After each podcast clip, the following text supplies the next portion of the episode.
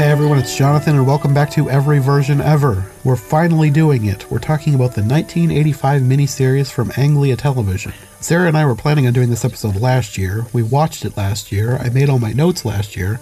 I think I even announced it in at least one video that came out last year. And then things kept happening, and we ran out of time to finish it before I had to move on to other projects, and it never happened. So when it came time to talk about a new batch of Alice in Wonderland adaptations this year, I knew it would have to be the first episode we did.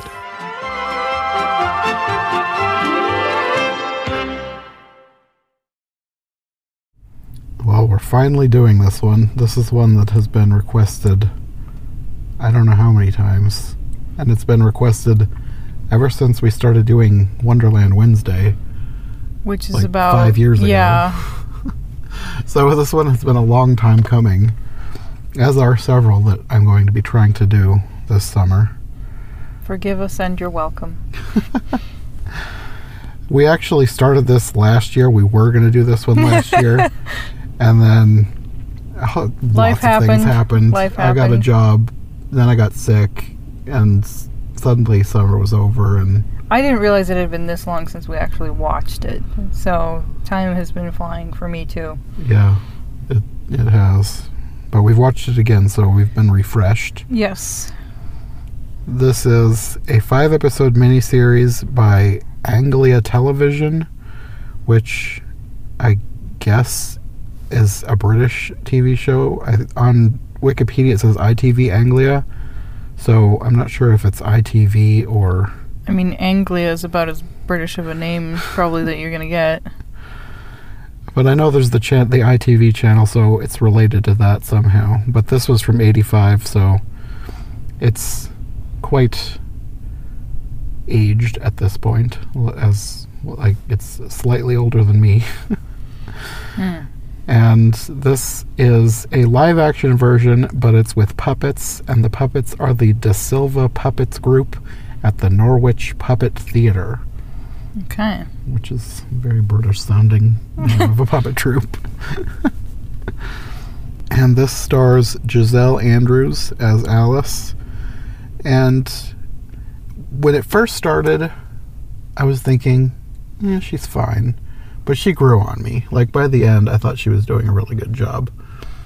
It's one of those where there may be a little bit of a stage play atmosphere going that's, on. That's what I was thinking, yes. where the acting when you're watching it as a movie or TV type experience it doesn't feel natural but she is one of my favorite Alice's now because she actually fits into the Alice in the book Mhm. she can pass as basically the right age. She's a beautiful little girl. She's very sweet, very British. Lovely blonde hair. They did a good job with her outfit. I think there was some 80s influence in the color palette probably or something, but other I mean, they did a she's she's just one of the best. Like she wasn't 25. And when you say 80s influence, it's more like the 80s coming out of the 70s influence, and not Maybe. like neon pink and No, she has, and, and honestly, it probably fits with the 1860s too. I don't know, but Mhm. yeah, she's a really sweet Alice. yeah, she did a good job. And like you said at the beginning, it felt more like a stage play, and that's kind of why I was like, she's fine, because it was more of the slight overacting the way you do on stage. Also, if you were actually sitting around with different people reading the book, it would Mhm. probably sound kind of like that. It, it felt like she was delivering lines, like she had memorized the lines and she was delivering them. It didn't. She didn't seem like a natural child, like naturally reacting to things. hmm But once I got over that, I thought she was doing a great job. And by the end, I think she did. I think she got into the role a little bit more, especially during the courtroom scene. I thought she was doing a really good job reacting to the different things, Sure. reacting to the different ridiculous lines. And also, I mean, people like Drew Barrymore aside, she is a child, so so it's a lot to be delivering all of that. Mhm. Yeah. One of the things that I commented about this more than once is that the music reminds me so much of Last of the Summer Wine. And I'm guessing that that's just a product of the time period that it was made in. To me, that just makes it a little cozier and Mhm. kind of familiar. Yeah. The music reminded me of there's a version of Wind in the Willows that I watched a lot as a kid. And especially during the intro scene, during the narration, also the narration reminded me of this too. Um, it just felt, it had that same feel. Was it from the 80s? I think it was from the early 90s. I'm Okay, not so there's the year, probab- sure, there's- sure. There's probably a period in British television from probably the 70s, 80s, maybe early 90s of just a certain flavor. Probably. And yeah, it's familiar Yeah. Yeah. The- and nice. Yeah, I, I liked the music. It gave it a really, I don't know, It's kinda cozy. comfy feeling. Yeah, yeah, it's comfortable. But there's so much dialogue from the Mhm. actual book. They stuck to so much of the flavor of the actual story. Yes, a lot of, uh, like you said, a lot of the dialogue was from the book. Even like poems. One in particular, the poem that goes down the page as the mouse's tail, was actually portrayed in the show like that, like with words Yes. traveling down the mouse's tail. Yeah, one of the things that I appreciated about this, one liberty that they did take, is when she's about to recite How Doth the Little. In the book, she says, I'll try and say, How doth the little. But in this version, she's explaining, I'm going to try and say, How doth the little busy bee improve each shining hour, which is what this is a parody of. But for a 1980s audience, I appreciate that they were actually fleshing that out a little bit more Mm-hmm. because I don't think at this point in history that most people know what that is. No, probably not. Like I wouldn't have known that, except I've seen so many versions, read so much about the book. That Right. Of course, I know you know, but like people who aren't generally Alice fans would have no idea. Right, where it was probably a common thing that children were learning Probably, yeah. on how to wisely spend their time back in the day. Mm-hmm. And it's probably really good, but I can't quote that either. no, not me. Not me neither. Let's go through each episode because Okay. there's a bunch of stuff to talk about in each one. Okay. Um, every episode starts the exact same way with, I guess it's Lewis Carroll, Yes. and he's they're, they're like going down the river with the Liddell sisters, and he's telling them the story, and the narrator's talking about what they're doing. The narrator is what reminded me of the Wind of the Willows. Um, and then the narrator says something at so like, and now the tale is done, but they're at the very beginning, so that seemed kind of weird to me, and that that happens with every single episode, and then the narrator. I don't know if it's the same narrator or not, but they they do like a recap of the previous episode, which seemed kind of weird because like if you came in on episode four, you only get a recap of episode three. There's no recap of everything, but At this point, Whatever. hopefully, if you're watching at that point, you may already be familiar with the story. You may have already been watching all the other episodes. yeah, and like this is however many years later, and hopefully somebody's not going to be watching episode four by itself. Yeah. I was just thinking of the original audience yeah, on TV. At this point, if you're watching it, you're probably being intentional unless there are reruns that we don't know about. Mm-hmm. And then the white rabbit runs through because it has Alice and her sister on the bank, and the white rabbit runs through. And I loved how the white rabbit ran. This is very random, but it, it looked like he was running. The puppetry was really good. And at times, like a lot of this, you can tell that the puppets or Alice are like composited onto a background, like with green screen. And mm-hmm. sometimes they can like move around just slightly on the background so it doesn't look completely natural. But with the rabbit, anytime that he ran, it looked like he was actually running because he like moved the right amount for each footstep. And it looked Yeah. natural. And I really liked You're appreciating detail. the little things. Yes. Like if you had to make it the technicalities that you would have to go through. Yes, yeah. And I also, this is another random thing. I liked that the rabbit hole was an actual like dirt hole. it wasn't like a lot of times they'll try and do something a little fancy, like it's a little hole at the bottom of a tree.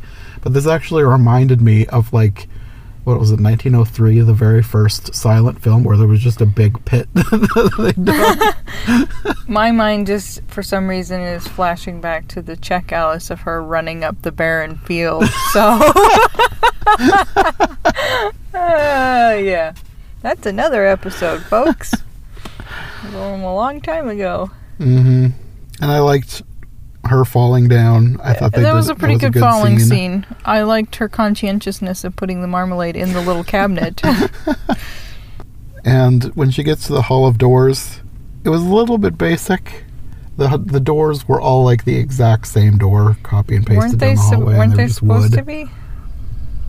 my Maybe, my but mind was fixating on that really yellowy green paint on the wall at some point. It was like, was this left over from the seventies or what's going on here? I don't know. I don't. I wouldn't. Have, I Styles didn't even notice change. the paint. I just was thinking of the door. It was just like all the same wooden door over and over again. I guess I'm used to like. Maybe this isn't even different versions, but like when this scene is drawn, like I've seen so much Alice art online. Mm. Like people get really creative with the Mhm. doors. So these were just basic wooden doors, and it was like, You're like, Yeah. where's all the fanciness? No, our minds were not in the same place on this. I think they did a pretty good job with this scene. yeah. And a lot of the dialogue was from the book too. It was a little shorter than the book. They cut out some things, of course. That scene was long enough for me. It Yeah. wasn't like painfully long, but it was fine. You know, they needed to keep the pace moving with that. hmm And Uh, it was a little weird when they had some happy music playing while she was crying, but so like if anybody didn't wasn't familiar with this story and they were watching it and they don't speak English, this would be a trip. yeah, there was there is. I mean, it's Alice, so there, It's Alice. some weird it's stuff. Alice. But the scene of the shrinking and growing was good. This was. is this is random, but I thought it was very funny that I mentioned this to Sarah too. As she's trying to get the key, she's like jumping against the table trying to get the key, and the table is like obviously wobbling. I was like, she probably could just tip that thing over and get the key.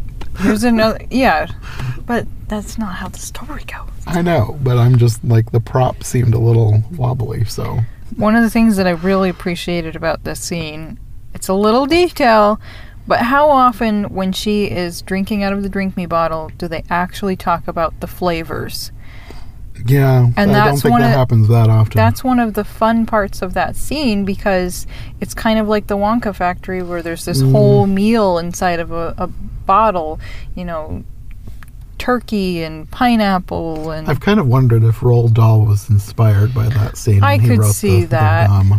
He ripped it off. And they actually had the rabbit come through and drop his fan and gloves in front of her and actually had her use it and shrink with that. That doesn't always happen either. Mm. And then when she ends up in the pool of tears, I thought it was funny that she first thought the mouse was a walrus. Mm. They did a pretty good job with the shore scene. Yeah, I liked the animals. Even the dodo was. The he was- dodo was fun. He was kind of one of my favorites, even though he, he had man hands. and that's I don't usually like creatures with, with man hands. Oh, they did a good job with that scene. They had the gentle humor of that scene. It Mhm. wasn't too dragged out. And the puppets were decent. Like sometimes in different versions that had puppets, when they do close-ups on the faces, the puppets aren't very good. But these Mhm. were decent. The only time that I thought it went into not good was close-ups of the rabbit. I did not like the rabbit close-up. That isn't in this scene, but later on. Which you, I think you kind of have a thing with the rabbit. If the rabbit's a little bit off, That has happened more than once. yeah. Where I think I tend to feel more that way with the Cheshire Cat. Of like, mm, this is making That's true. me There, there has been uncomfortable. some some uncomfy Cheshire cats. Yeah, and we'll get to that because this is one of them, for me anyway. he was different. Yeah. Oh, and comfits. Yes, we looked up comfits. We had this, this. whole discussion because she threw what looked like candy bird seed or whatever on the I was ground. like, she just chucked a handful of Mike and Ike's on the ground and made it like bird seed. and my brain was thinking, oh, in the book, wasn't it like peppermint conversation hearts? Well, I got my book out and it said comfits. I'm like, okay, we need to Google this. hmm And it's this old candy, an iteration of which could go back potentially to the Middle Ages, Yeah. that looks like Mike and Ike's, Yeah. The more, the closer, I'm sure it probably looked different back then, but like, but they're made with Yeah. things like fruit, seeds, spices, with that sugar candy coating, sometimes Mhm. a color. I liked that they had black ones that were called torpedoes sometimes. um, so they were actually closer to the book than I realized in Yeah. this scene. Yeah, in my mind they were peppermints, but I think I'm I think I'm thinking of the 99 version, which I haven't seen in a while, but I'm pretty sure that they said peppermints in that version, and I think peppermints have just stuck in my head. Our mind has. Our minds have been warped by other media at this point. That's, that's one of the things with uh, with this podcast, especially watching so many different versions of all these different things. It's hard to remember which things had which versions of each different thing in the story. No need to try and remember everything perfectly. But yeah, that was interesting to discover that this was actually very book accurate at this scene, other than the fact that she threw them on the ground and they ate them like birdseed instead of passing them out. You just figured it'd be hard for them to take it Yes, as puppets. The puppets would not be able to really easily receive a single confit, if Uh, that's how you pronounce it. Comfort, Something like that. Something like sure. that. Also, I am looking at the illustration in my book of the dodo. He has man hands. That's true. I forgot about that. So they were more accurate. Like, kudos to these people. Yeah, I forgot that the dodo in the book he actually does have man hands. that is very strange. Hey, they were Victorians, so Yeah. The Victorians had some interesting things in their artwork. if you notice, there's a like a monkey or a, like a monkey in the background. Anyway, some versions do have a monkey in the back, or in like in the scene. They're not usually prominent in the scene, but I can think of at least one that had a weird monkey in the background. and that is episode one. Episode one into the beginning of episode two, because the comfits I think were given at the beginning of episode two. Okay. Yep. So then you have the mouse giving his history, which had the poem that went down his tail, which was a very interesting book accurate touch. Because I don't think I've seen that in any other version. I don't know that we have. And then you have everyone getting scared off by the talk of Dinah. Yes, but they were very polite about it in this Yes. version. They're like, oh, look at the Yeah, time. kinda Gotta like, go. "I gotta go." She slowly learns throughout the story not to talk about eating the creatures or having an animal or herself eat the creatures. yes. I, I, it comes up later, too. I thought it's funny the way she learns, like, oh no, I've offended somebody, change the subject. I want to scare people. And then this, I'm not sure if this is book accurate or not, but you have her lying down on the ground and it's night and then it becomes morning. So she like sleeps there the whole night in this version, and I'm not sure if that happened in the book or not. I don't think so. I don't think it usually happens in different versions. I don't actually ever remember Alice going to sleep in any other No, version. No, I don't think that happens. But this is where you have the white rabbit come by, calling her Mary Ann, sending her for his fan gloves, and she ends up growing giant in his bedroom. I like that there was a decent amount of pink with his house, and it had kind of um, a Tudor type feel. Even though it was a small house, like you had the exposed beams on the ceiling. They did it. This was a Mm. nice version of the rabbit's house. Mm-hmm. Was the exterior pink, or was there just pink on the inside? Either way, it was nice. I can't remember, but I remember it looked kind of like a drawing. It's cozy. I appreciate that they included a cold, at least a cold frame that the rabbit got knocked into. Yes, this is where you have the close-ups of the rabbit's face as he's like looking up at her arm sticking out of the window. And And you're thinking, hit him again. when they do the close-ups of people's faces in this, it turns to a different puppet because for the most part these are marionettes. But when they do the close-ups of their faces when somebody's talking, it's like a rubber hand puppet, hmm. and it looks slightly off. But with the rabbit, it looked really off. I think that has to do with the fact that rabbits' eyes are on the side of their heads, and it just didn't translate into a rubber puppet very well. Sure. But yes, I liked the scene. I usually like this scene. The way she hit him and he fell into the cucumber frame. It was another place where it looked like he realistically fell, and I just I really liked that. It's a very cute scene. Mm hmm And they had. Trying to remember the name of the gardener. Pat. Pat.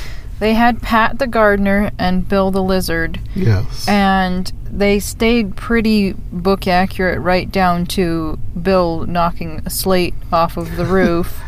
In the book, is Pat a mole? no. Because I, in my head, he's a guinea pig, but that's also because I've seen guinea pigs in one or two other versions. He's a mole in this version. Let me look here. Okay. As soon as she was small enough to get through the door, she ran out of the house and found quite a crowd of little animals and birds waiting outside. The poor little lizard Bill was in the middle, being held up by two guinea pigs, who were giving it something out of a bottle. Mm. They all made a rush at Alice the moment she appeared, but she ran off as hard as she could and soon found herself in the da, da, da, da.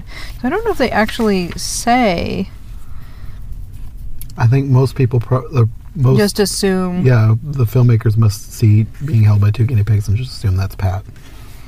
But in this version, it was a mole and his wife, because there was a girl mole too. I'm assuming it was his wife. I guess I shouldn't assume that, but I'm just assuming. I think maybe it's just inferred that Pat is a guinea pig. Mm-hmm. I thought this scene was funny also because when they're talking about sending Bill up, you can tell that Alice feels sorry for how put upon and abused Bill is, but she still kicks him out of the chimney anyway. They like there's little snippets in here that are so close to the book. Like Mind that loose slate. Oh, it's coming down. Heads heads below, a loud crash. Now who did that? It was Bill, I fancy. and on it goes and him talking about all I know is something comes at me like a jack in the box, and up I goes like a skyrocket out of the chimney. Um, so yeah, they they had a good amount of the dialogue, and one of the great things about this version is that they have a whole rainbow of British accents and types of Mhm. British people throughout the episodes, which makes it more fun and more authentic. hmm Yeah, the voices were really good.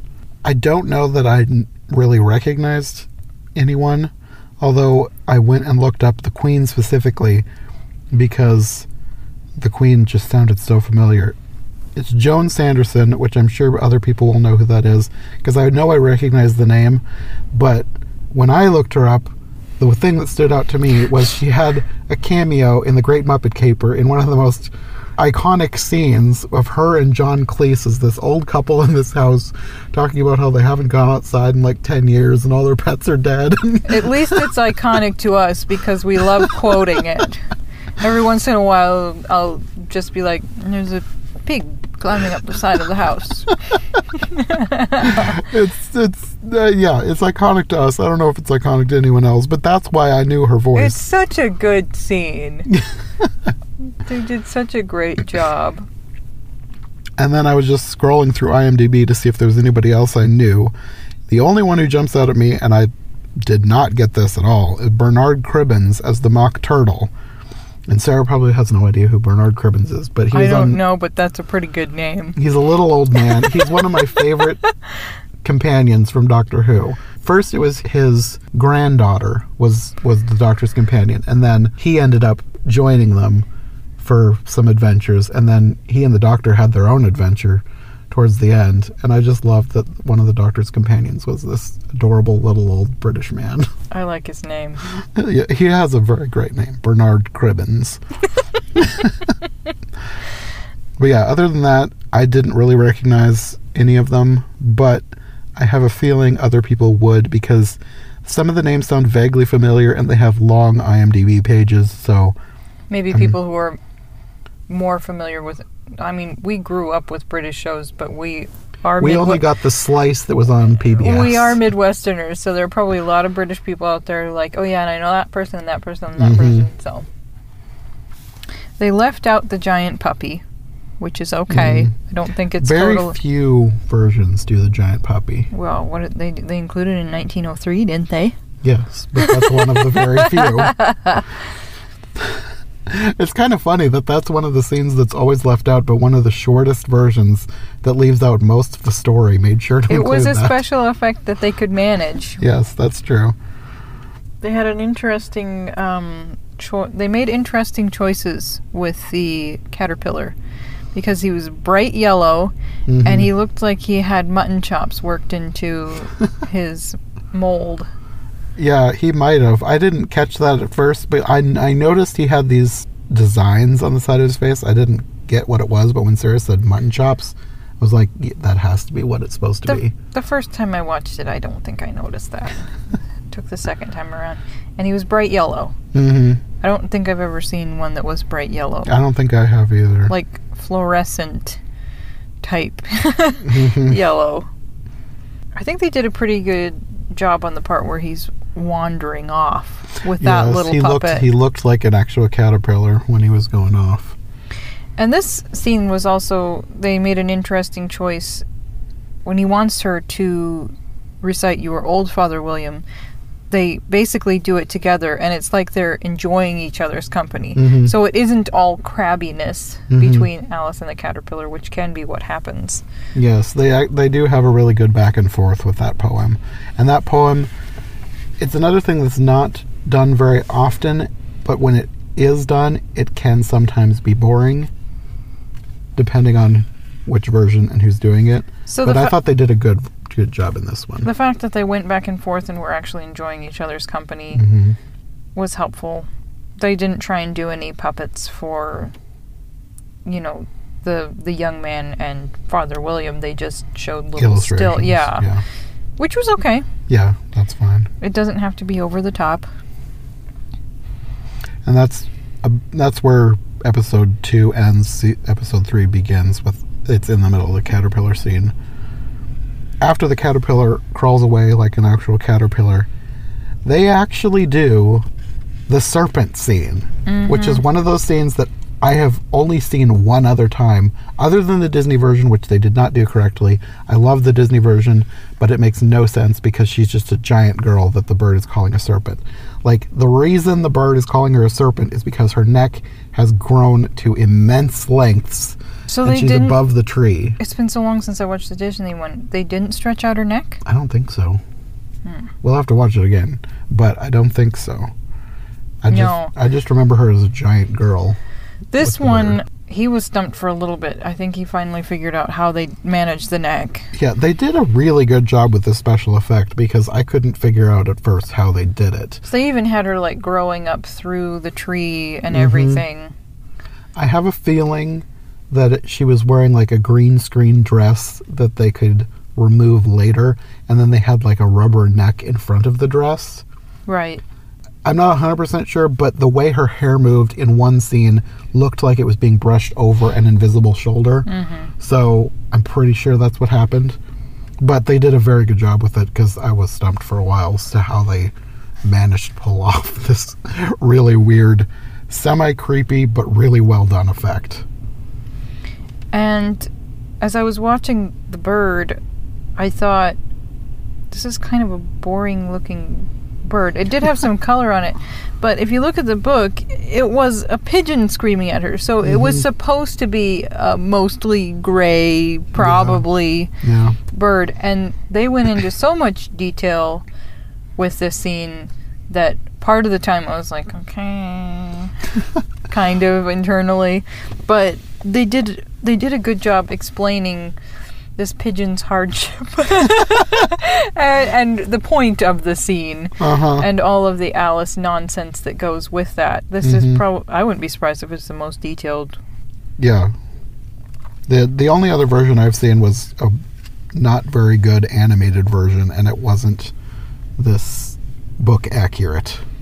Yeah, down to the argument about little girls versus serpents eating eggs. Yeah. So yes, they they did a they did a good job. And then it moves on to Pig and Pepper. Yes, she shrinks again and then ends up at the Duchess's house. And they did a pretty good job with the frog and fish. They have the fish sounds like it has water in its throat, like it's gargle talking, and the and frog, the frog sounds. I don't know, like a lazy frog in a pond or something. And they they didn't include the bit about the fish and the frog getting tangled up in their wigs. They uh, they had kind of it was like they had a hard time getting the letter between each other, Mhm. like the one letting go, but they had the struggle be that, Mhm, which maybe was the easier thing to do with puppets or to communicate probably. to the audience at that time. The frog was another one where I appreciated the puppetry because I just liked the way he moved and the way he just kind of relaxed and laid back on the fence. I appreciated his whistling. Whoever did that was a good whistler. The the scene inside the kitchen with the Duchess and the cook, they did a pretty good job with that. They included some humor with the cook peppering the cat and sitting on the cat. Yes. The these were probably the ugliest puppets, but they're supposed to be.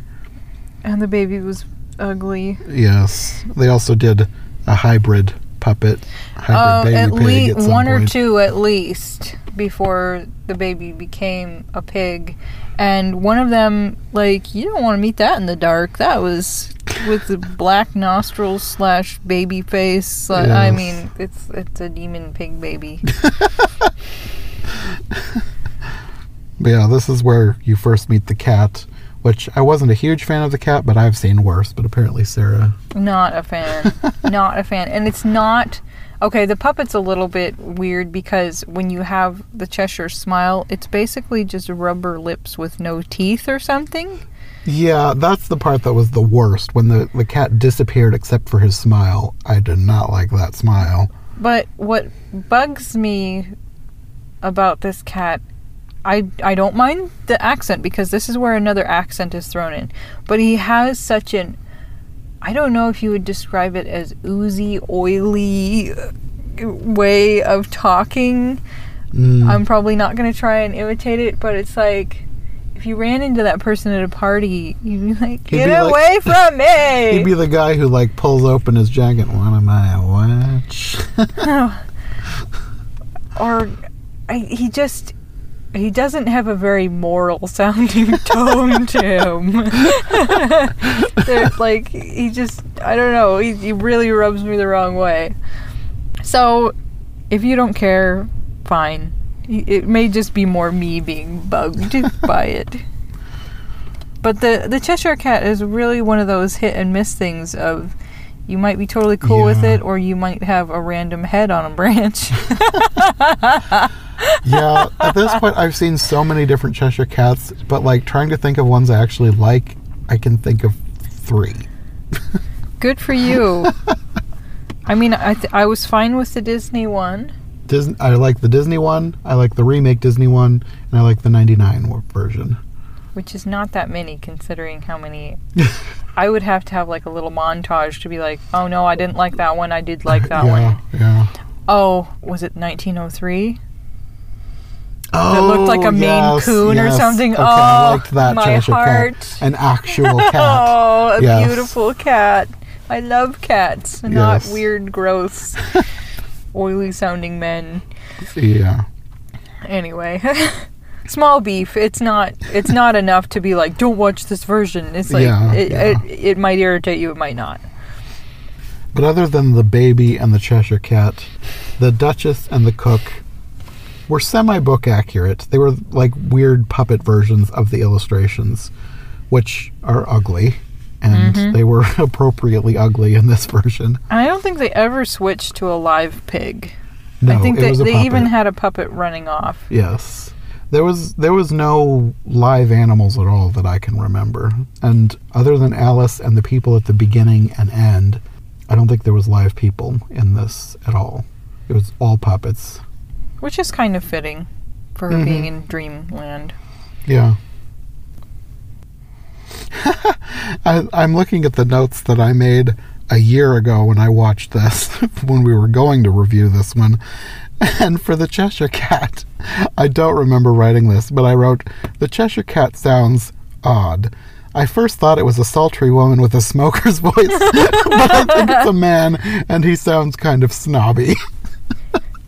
Yeah, put that in a blender, and that's probably a fairly accurate. So you could maybe see now why I feel a little uncomfortable.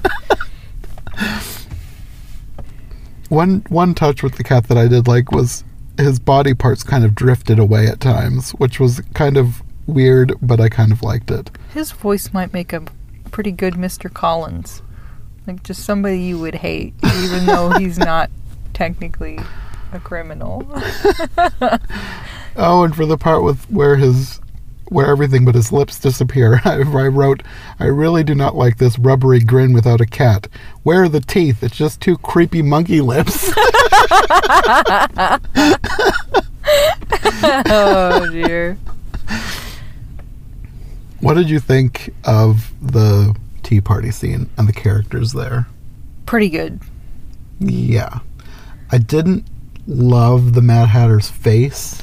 But he does have a fairly British face. Yes, there's some. Ex- it's an exaggerated puppet. The coloring's maybe a little bit odd, Yeah. but I mean, also he is a Mad Hatter, so coloring being odd Yeah. is fitting. That's true. I honestly, okay, I thought the Dormouse was probably one of the cutest that we've. If we, if you had a lineup of the cutest, I mean, the Dormouse is usually cute, Mhm. but I thought the puppet that they had for him was cute. Yeah. Um, the March Hare was fine. This is one of those scenes where, like, it, it wasn't the best and it wasn't the worst. It was just, it was fine. Mhm. There was a lot that was pretty book accurate. A lot Yes. of conversation from the book. I liked it. It went on for a little bit too long. I It's think one of it those- was. It was the bridge between episode three and four, so it was. It's one of those scenes that can feel like it's taking a while. hmm But this time around, I was also multitasking while we were watching, so that probably helped for it Yeah. to not feel Yeah. as long. But it's also one of those things of it's not our first rodeo. We already know what's going to happen Yeah, in this scene. true, So yeah. unless they throw out some quirky little bit or they really deliver it in a way that's really fun to watch, like those kids stuffing the mouse into the teapot. Yes. Which they did in this version too, which I did right, which they, they tend to, but there was something about the glee in that that one version. yes. So yeah, it was fine. And and amusing. I, I will say I liked the voice actors here. I thought they had good banter, and I Mm. liked when they sort of insulted the mouse, and he sort of agreed with them. This is one where you probably had two, three plus accents at the table too. yeah, yeah. With you, it is the same thing. But yeah, that's pretty much all I have to say about that. I did like the Hatter's clothes. I liked his hat. It was a pink hat, and I liked his I think he, suit. I think he had some straw or something on his the the, The, the March the hair, hair. which is another thing that yeah, too, and it- I, I've seen it in other versions. looking at the old style illustration is I, I wonder if it's like a reference to the roof because the roof was supposed to look like the hare too, like it was like a thatched roof with two chimneys. like two ears for chimneys. Yeah, Perhaps that was like a little crossover. It could have been. That's that's cool if it if that's the case. I never thought about it. I liked how the narrator was saying something like, "After Alice left the stupid tea party, her stupid tea party." And you have the door in the tree, which is another thing that not a whole lot of versions do. I don't think. Hmm. like fighting an actual door in the tree and ending up back in the Hall of Doors. A lot of times, I think she just goes straight onto the Queen's courtyard. But she has she goes back and actually gets through the door she was trying to get through before and ends up in the garden.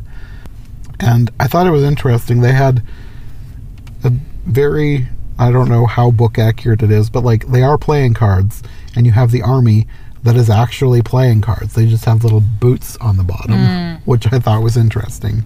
Usually you have them all made up to have like heads and bodies and I mean you still had the the ones that are painting the roses red that they were made up like the act the cards you're used to. And if you look at the old illustration, there are at least two out of three of those puppets that look rather like the old illustration. Hmm.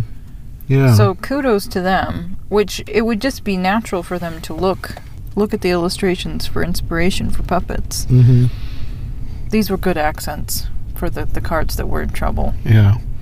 And you really liked the scene where the scene where one of them is saying that the queen was talking about chopping off one of the other card's heads and just the little "Ooh," look that he got on his face. the, the comedic timing with the way the one card's mouth just dropped, like his jaw dropped open. I don't know. There was just something about that that really cracked me up. they did a good up. job. that scene was a little more fleshed out than it sometimes is, and they did a good job Mhm. with it. Even having Alice hide the cards, I'm not. I think in the book she puts them in her pocket, if I recall correctly. But this she had them hide in pots because. I mean, Well, in the book it says she put them into a large flower pot that stood near. Oh, okay. I think I'm getting versions mixed up again because I remember a different version where she puts them in her pocket. I wonder if it's the 99 version again because that's where I, a lot of my memories come from because I've seen it so many times. and it wasn't the the executioner it was um which they had the executioner which was a funny character in this one Mhm. he was just he was very chilled out and gentle I promise not to do it too hard, as if that matters. and get the part are their heads off shouted the queen their heads are off if it please your majesty the soldiers shouted in reply which in this scene in the in the series you have the executioner saying that their their heads are are gone because they're all gone. They've disappeared. But yeah, this is where you meet the king, queen, and Jack. And I liked the queen's voice. Like I said, I recognized her. i liked the king too he's Yes. I wasn't a huge fan of the Jack, but he's not. He doesn't have too much to do in this he's scene, fine so yeah he's kind of an obnoxious character that would Mhm. annoy people But yeah, after the scene with the cards, you have the revelation that the Duchess is under sentence of execution for boxing the Queen's ears. And I love that Alice started laughing and said, Good for the Duchess. Mm.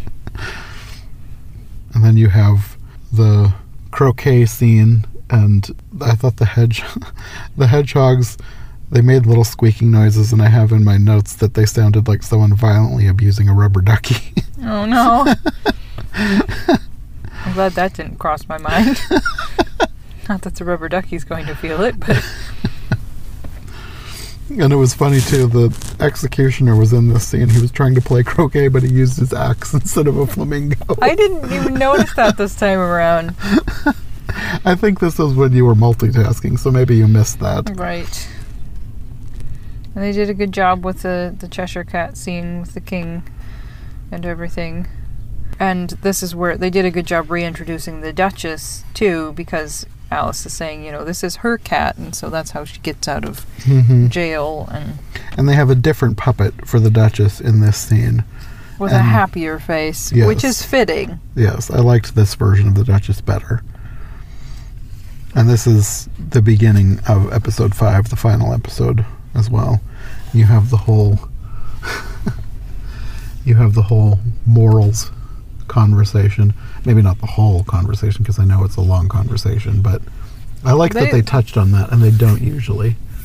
And they did a pretty good job with it. Like, Mhm. it's, I don't think it was tiresome. No, I liked it, and it was funny too. I, I, it just it cracks me up when they're talking about mustard being a mineral, and there's a mustard mine nearby. Right. And then you have the Queen arriving, sending away the Duchess and taking her to the Griffin to take her to the Mock Turtle. And I thought they did a pretty good job with the Griffin. It's another case where close-ups of his face wasn't perfect, but it was decent. And I mean, a lot of versions either don't have the Griffin or it doesn't look Griffin-y enough. Mm. So I liked that they actually made it a griffin, and it was a decent griffin. And the mock turtle too. The, the mock turtle, it's kind of the inverse. I liked the close up of the mock turtle's face better than the actual puppet because it was Okay. kind of flat. Which, I mean, it's a turtle body, so I don't have a problem with that. I mean, if you look at the book illustration, he is a fairly plump turtle, but But, But I was not in this one. I He didn't have very- a problem with that. I, that was, yeah. I liked this scene. It was it's one that depending on the version it can be boring, but I did enjoy parts of this. I, I loved the part where he starts to to tell his history and he says, "Once I was a real turtle." And he starts crying and there's a long silence and Alice gets up, "Well, thank you, sir, for your interesting story." and a lot of this was book accurate too. And the part about the lobster. Mm. Have you ever met a lobster? I've tasted. Oh, no, I never have. yes, that was that was the other part where she's learned not to offend somebody. She could see that, that was Griffin was horrified. so nope, never have. Something. But I was telling Sarah with this scene, and there's a few scenes like this. The song that they have in this seems off to me, but I'm so used to the 99 version and the work that they put into those songs to make them so good. And also the fact that, like with old Turtle Soup, same scene, different song. It's in the 99 version, it's a slow moving song, and this is just kind of silly. I mean, it's a silly song anyway, so the, I- I have a very different perspective on this than you do because I was paying attention to. I think he may have actually been singing off key a little bit of the time, which Mhm. um, you know, I mean, maybe that's what they were going for in the scene. To I have a feeling it was.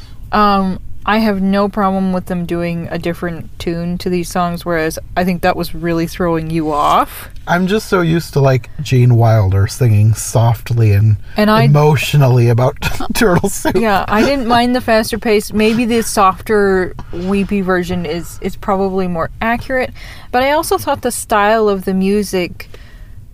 I mean, it was probably really good for the period that it's set in. Either way, it sounded like old-fashioned Yeah. music. Mm-hmm. So I think I was more okay with that than Mhm. you were. It would have been nice if it was a little more. Um, yeah, I, I thought maybe I was detecting some off key. I was just like, please, please do it nicely. But they may have just been I- hamming I it up felt a like little. they were trying to. yeah, they may have just been hamming it up a little bit, which that's their artistic choice. oh wow, Jonathan. There's a poem in here. Stand up and repeat, "'Tis the voice of the sluggard," said the griffin. I don't think they usually include this. Probably not. Like, "'Tis the voice of the lobster," I heard him declare, "You have baked me too brown, I must sugar my hair." As a duck with its eyelids, so he with his nose trims his belt and his buttons and turns out his toes. When the sands are all dry, he is gay as a lark, and will talk in, con- in contemptuous tones of the shark. But when the tide rises and sharks are around, his voice has a timid and tremulous sound. and there's another chunk of poetry on the other page. It's like this is one of those moments where it must be worth it to just read Mm-hmm. through the story again. But over here is the beautiful soup. It's like on with the next verse. Okay, I passed by his garden and marked with one eye how the owl and the panther were sharing a pie. The panther took pie crust and gravy and meat, while the owl had the dish as its share of the treat. when the pie was all finished, the owl, as a boon, was kindly permitted to pocket the spoon, while the panther received knife and fork with a growl, and concluded the banquet by, "What is the use of repeating all that stuff?" said the, the mock turtle.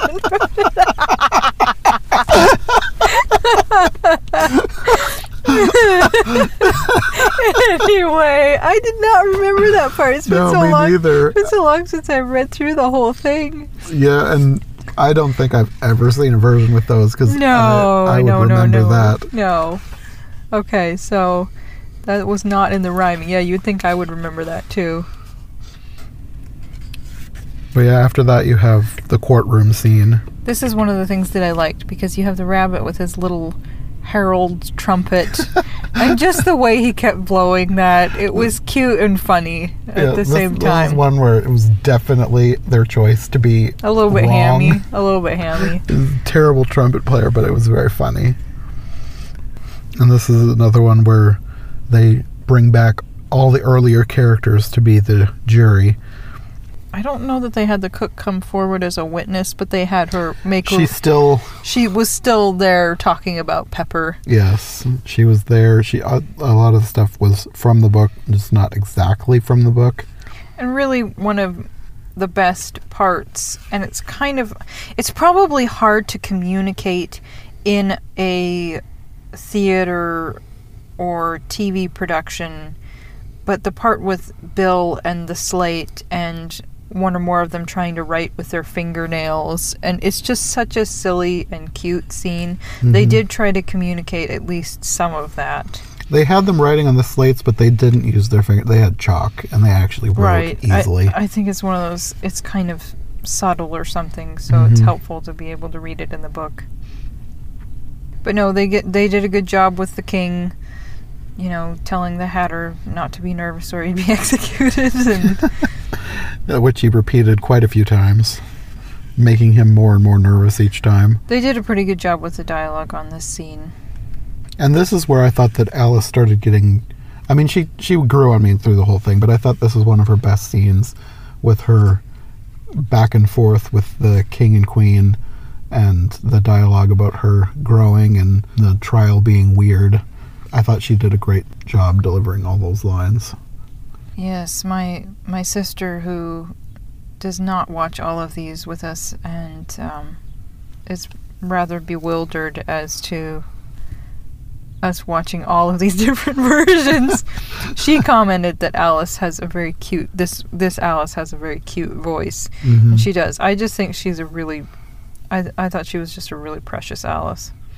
Yeah, she was she was good. It's it's rare to find an Alice that's like age appropriate. Oh, it can be. Yeah. So that's one of the biggest things that I appreciate her. But no, she she was it was very fitting. Mm-hmm. There are one or more versions that I think are good for people who may not be familiar with the story at all. Maybe because this one is British, I also was having a little bit of that feeling of this is good for people who are already familiar with the story. You wouldn't have to be Mm-hmm. for this one, but I think it's helpful if you were to watch this one. So it's understandable if somebody's a hardcore Alice fan why they'd be like, talk about this one because there is so much out of the book. Mm-hmm. Um, but I would say that this one is a pretty good companion. Maybe if you've, you know, read the book with your kids or whatever, and you want to show them Mm-hmm. a live version. This one isn't like super creepy or anything like that. I'm looking at you, giant crow, and whatever all else we run into. Um, no hatters were executed and left outside in body bags. Yeah, that There- was a weird one. We've just run into different random things that wouldn't be great for a child. You could still show it to them. I do not show them the one with the crow. That was a very visceral reaction on my part. But yeah, no, this is a good version. I'd say it's one of the best versions that we've ever watched. And it's nice to have plenty to say about a good version and not just plenty to say about a bad version. I mean, either way, I think we tend to have a fair amount to say, but yeah, thank you for the recommendation, and this would definitely be towards the, the top recommended ones for me, Mhm. anyway. yeah, this was a good one. I'm I'm glad we watched it, and it's probably one that I wouldn't mind watching again. The the amount of dialogue from the book, the range of accents, the Alice that they used, the atmosphere of the beginning, you know, the beginning scene, the Mhm. music. No, it's it's good. Yeah, it'll be interesting to see how it stands up against the other 1985 version, which we're going to be doing here pretty soon as well. Well, this one could easily give it a run for its money unless I haven't watched it, so I can't say. Yeah, me neither. I- And by the time we get there, we might not remember to compare. but this one's very good. Yeah. Okay, well, I think that's probably all we have to say about this one. So, until next time, Is the next one the American?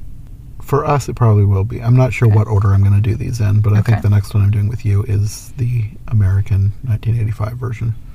Until next time, happy watching.